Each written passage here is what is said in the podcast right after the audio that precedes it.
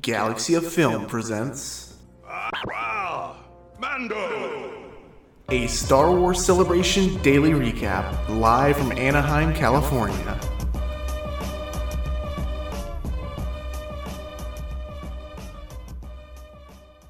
Hey guys, welcome back to the brain ups of Galaxy of Film. Welcome back to the Star Wars Celebration daily recaps. This is going to be the recap for day number two. Um, we had some good stuff happen today. Let's go ahead and dive right into it. First up, today was the panel for the 20th anniversary Attack of the Clones. And yeah, this was pretty fun, honestly. We had Daniel Logan show up, Temuera Morrison, uh, Matthew Wood, Doug Chiang. It was hosted by Ashley Eckstein, actually, um, voice of the Ahsoka Tano the Clone Wars.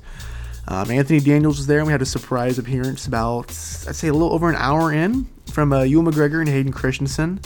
And this whole panel was really interesting, um, specifically because we get to hear a lot of perspective from Temuera Morrison and Daniel Logan about their interactions of like George Lucas on set and uh, just their experiences of what it was to like what it meant to them to bring these characters to life and like how much of a, a big deal it was that Temuera was even cast in this role you know based off uh, where he was from and whatnot it, it was a nice conversation hear um, I also really enjoyed hearing Matthew Wood and what he had to say of some of the sound engineering going on.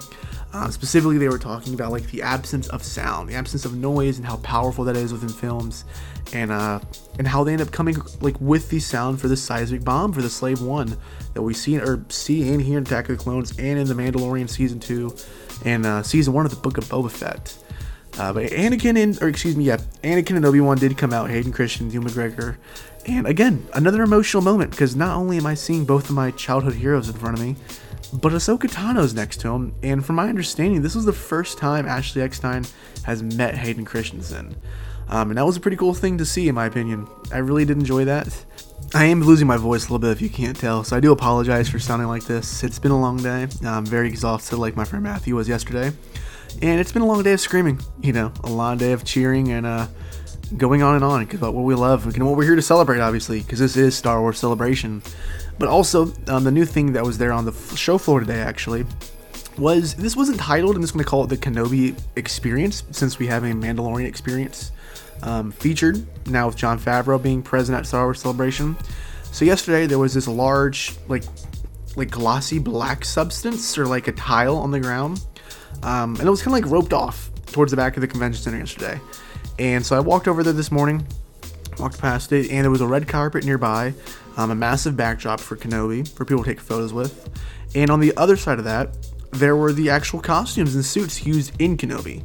So not only do we have like the fifth brother, the Grand Inquisitor, the fourth sister, and the third sister who's Reva, we also do have uh, Ewan McGregor's robes as Obi Wan Kenobi, which was pretty cool to see um, especially seeing like the wear and tear on like the belt and the boots and whatnot going on. Um, all the Inquisitors had their lightsabers as well with them, which was pretty neat. Um, most like the Grand Inquisitors was positioned on his back, so was the Fifth Brother, um, and that was really neat to see in person. Honestly, I really enjoyed seeing those hilts. I also want to stop by the Lego booth this afternoon as well to pick up the exclusive for this um, year's celebration, which really isn't an exclusive. It is the BrickHeadz Obi Wan Kenobi and Darth Vader two pack, and it's kind of odd. Funko does this quite often too, where it's like a shared thing. And uh, if you buy the exclusive at the event, it's just a sticker or a banner or something that makes it exclusive. And that's the exact case we have here of this Lego set. Um, bit disappointing. I was going to pick it up because I wanted this set anyways, but uh, wish we really had like a new set for celebration this year. But I also did go ahead and pick up a PS5 collector's edition copy of the Lego Star Wars The Skywalker Saga. So definitely not a waste of time. The main thing I wanted to go ahead and focus on today, though, was some of the droid activities. Um, there was this droid, like, droid fight, really, is basically what it was. They had these droids called scrubbers, um, and they put them in this little track area, and it, it's kind of like a like a monster jam type of thing. It's just an all-out fucking like battle royale for cars, and it was crazy to watch this. I, I was getting some good footage of that for quite a bit too. Um, really interesting stuff. I really enjoyed the droid pan- like that wasn't even a panel, just a section. The droid builders, the the Star Wars droid community is so interesting, and I've always found it very intimidating from a fan point of view. Because I know nothing about making robots or anything like that. And these people do, you know, obviously. They're going to conventions with replicas, like functioning replicas of these characters we know to love and these original characters too they're making. Um, so this celebration, I really wanted to kind of take a step back and appreciate that side of things more. So I went ahead and, like I said, I was at the Scrubber event where it was a, basically a droid fight. But upstairs as well, they had like a droid showcase, which was pretty cool. Um, on the second floor, if you're able to go to it, if you're at Celebration, that is, um, I highly recommend checking it out. There was some so many droids in there, from R2 units to BB-8 units, um, some custom AZs from the Bad Batch, Todo from Clone Wars, that's Cad Bane's droid. Um, there was an HK-47 from the Old Republic. There was even Wally there, which was pretty cool. Um, one of my favorites though was this pit droid that's on a little bike, so it kind of looks like Billy from the Saw franchise. Um, and that's a weird comparison, but I love it, and that's probably one of my favorite droids I got to see. But I cannot, I cannot go any further without mentioning the amazing droid I saw that was the Minion R2D2 unit. Other than that, I kind of just met up with a few people. I did bump into Straw Hat Goofy from TikTok. Uh, we bumped up outside and exchanged information, so hopefully we can hear from him soon on this. It was really nice getting a chance to meet with him, though, because I've been following him for quite a while. Um, I did actually, in the autograph hall at Celebration, go and meet Sam Witwer again. This is my third time meeting him. Had him sign my Clone Wars poster. And then for the after hours Official Pix event going on at my hotel, um, I did go ahead and have Matthew Wood also sign my Clone Wars poster and Revenge of the Sith. Spoke with him for a little bit, which uh, was a nice little insight. I really do appreciate him going and talking more about like the the creative aspects and what it takes to make these movies.